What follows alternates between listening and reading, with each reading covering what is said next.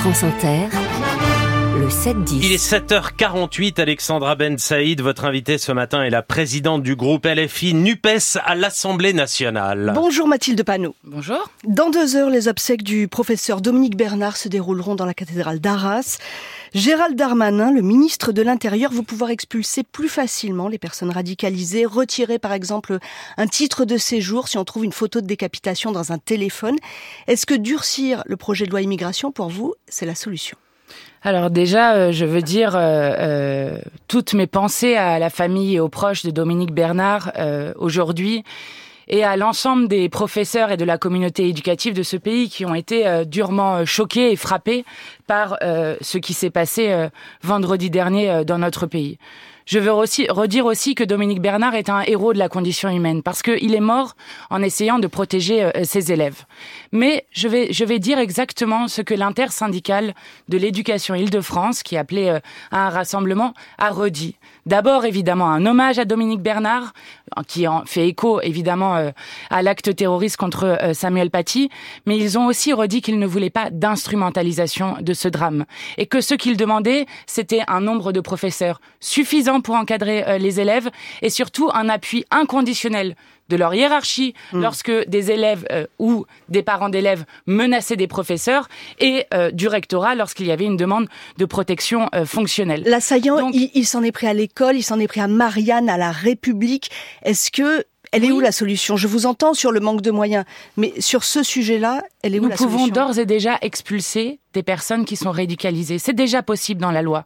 Donc ce que je dis par là, c'est que faire une nouvelle loi immigration, qui serait la 22e depuis euh, euh, les années 90, euh, avec à chaque fois des lois qui sont quasiment une fois tous les ans, dont on ne fait aucun bilan, ne réglera pas la situation. Ce n'est pas vrai que si la loi immigration était déjà passée, nous aurions pu éviter ce drame. Donc ce qu'il faut, c'est renforcer les renseignements généraux. Ce qu'il faut, c'est redonner une place aux professeurs dans notre société qui est la place à la hauteur de ce qu'ils sont, parce que si l'école a été visée, c'est parce que l'école est aussi hmm. le lieu où, justement, par la lumière, les lumières de la raison, eh bien, on combat le fanatisme et l'obscurantisme. Ce matin, Mathilde Panot, l'actualité, c'est bien sûr aussi en parallèle le Proche-Orient. C'est une guerre d'information. Hein. Euh, on a l'attaque sur l'hôpital de Gaza. Le Hamas accuse Israël, Israël lui renvoie la responsabilité. Moi, je lis votre tweet de mardi, je lis aussi le dernier communiqué euh, de la France insoumise. Et pour vous, apparemment, il n'y a pas de doute, le coupable, c'est l'armée israélienne. Alors, au moment où nous, les journalistes, on doute, au moment où les experts regardent les photos et disent on ne sait pas, est-ce que vous, vous avez des informations privilégiées? Alors, vous savez, l'écrivain euh, Kipling disait toujours la première victime d'une guerre, c'est la vérité. Donc, il y a une guerre d'information qui est en train euh, de se passer, c'est une évidence. Mais est-ce que lorsque vous vous dites version... c'est Israël, est-ce que vous savez? Est-ce que vous êtes sûr à 100% Mathilde? Écoutez-moi, la version euh, de l'armée israélienne reste la plus crédible. Je vais vous dire pourquoi. D'abord parce que les preuves que nous avons, c'est que euh, le gouvernement israélien a déjà menti à plusieurs reprises et que dans les guerres, généralement, les armées mentent. Je vais vous donner des exemples. En 2009, le gouvernement d'extrême droite israélien disait qu'il n'avait pas utilisé de phosphore blanc pour ensuite hmm. admettre, devant les preuves qui avaient été récoltées par des ONG, admettre en août 2009 euh, qu'ils avaient utilisé du phosphore blanc. Donc ce De même que votre collègue, euh, votre collègue euh, Shirin euh, Abu Akleh en 2022, dont Israël avait d'abord nié qu'ils étaient responsables de son assassinat, pour dire ensuite que c'est probablement une balle israélienne qui l'avait Pardonnez-moi, je comprends, mais, mais, on, on va pas refaire toutes les... Donc votre premier argument, c'est de dire ils ont menti, ils peuvent mentir encore. Alors c'est un. Je, ma question était simplement. C'est une première chose, mais ensuite vous regardez les chiffres de l'Organisation mondiale de la santé, qui je crois sont des chiffres assez fiables qui montre que depuis euh, le début du siège de Gaza, 111 infrastructures médicales euh, ont été visées, que 12 cadres soignants ont été tués et que 60 ambulances ont été visées. Ce que je dis par là, c'est que par exemple, vous n'allez pas m'expliquer lorsque une école onusienne est bombardée que c'est là où le Hamas se cacherait et que la question qui est posée, c'est J'entends. Comment construit-on la paix? Comment va-t-on vers le cessez-le-feu immédiat? Parce que là, mille chars peuvent rentrer à tout moment dans Gaza et que la question, c'est que le cessez-le-feu est le seul à même d'épargner des vies humaines. Ce matin, on va faire une clarification. Vous l'avez écrit aussi dans ce même communiqué, assez de polémiques, de diversion. Bon, il s'agit évidemment du Hamas. Hein. Euh, pour votre député Daniel Obono, c'était mardi, c'est un mouvement de résistance. Vous avez entendu le tollé, il y a des insoumis, François Ruffin, Alexis Corbière qui ont pris leur distance. Tout de suite, euh, votre allié écologiste, entre autres, Marine Tondelier, elle dit que ça suffit, ça n'a rien à voir avec de la résistance. Qu'en pensez-vous, vous, la chef de file euh, des députés LFI On a envie de vous entendre. Est-ce que Daniel Obono, sur ce mouvement de résistance égal Hamas, doit retirer ses paroles? Daniel Obono n'a pas dit ça. Et le tweet qui a été fait euh, par euh, Sud Radio et par Monsieur Bourdin est mensonger. Daniel Obono n'a jamais fait l'apologie du terrorisme, contrairement à ce que dit euh, Monsieur Darmanin. Je vais continuer. Daniel Obono a dit, comme l'ensemble du groupe parlementaire de la France insoumise, que le Hamas était une organisation islamiste que nous ne cautionnons en rien qui a commis des crimes de guerre et comme criminel de guerre qui doit être jugé.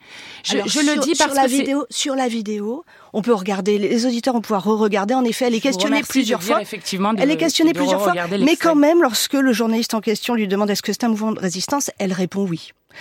Est-ce que pour vous, est-ce que vous, très simplement, elle dit, il se revendique comme tel, comme a écrit euh, euh, à plusieurs reprises plusieurs journalistes qui disent que l'acronyme de Hamas veut dire effectivement pour eux, selon eux, le mouvement de résistance. Mais alors on avance. Est-ce que, pour nous c'est un mouvement de résistance que nous cautionnons Non, ce n'est pas ça que nous disons, et ce n'est pas ça non plus que dit Daniel Obono.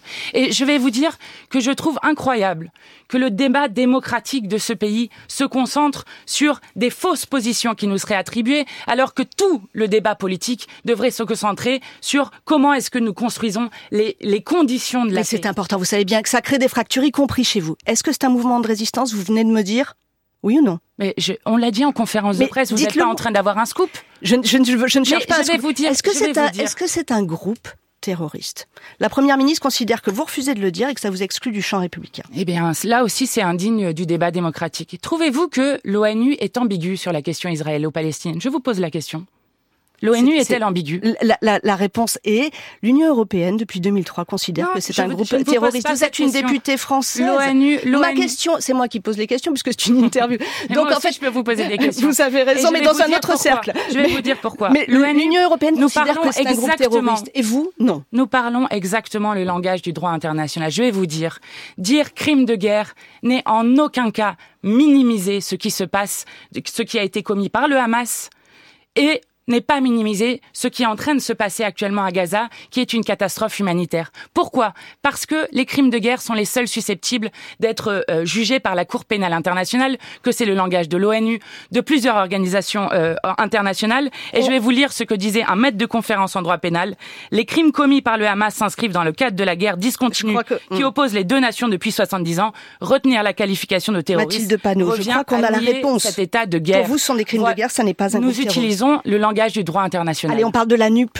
Euh, la NUP, cette question du Hamas après d'autres crée une nouvelle fracture. Est-ce que c'est mort ou est-ce que ça peut continuer? Est-ce que vous leur dites bon vent ou on va écrire un nouveau chapitre? Non, euh, nous n'avons jamais souhaité euh, la fin de la NUPES. Je rappelle que nous l'avons créé, qu'il y a effectivement un programme de gouvernement qui a été écrit avec eux avec 650 mesures. Alors maintenant, moi je demande au Parti socialiste de clarifier une position parce que je ne trouve pas ça digne dans le moment que nous vivons dans le pays. Je rappelle que 2800 enfants sont à la rue dans ce pays en augmentation, d'après l'UNICEF, de 42% en un mois, que nous sommes dans une situation de maltraitance sociale complète. Bien sûr, mais est-ce que la NUPES, c'est une question politique qui est très grave. Oui, est-ce que la NUPES a un avenir? Est-ce que Jean-Luc Mélenchon est désormais, vous avez entendu, Yael Gauze, est désormais le problème de la gauche? Et des écologistes. Eh bien, Jean-Luc Mélenchon est le dirigeant politique qui nous a amené à 22%, qui a permis de multiplier euh, le nombre euh, de députés dans le passant à 151 députés NUPES et de multiplier par 5 le nombre de députés euh, LFI.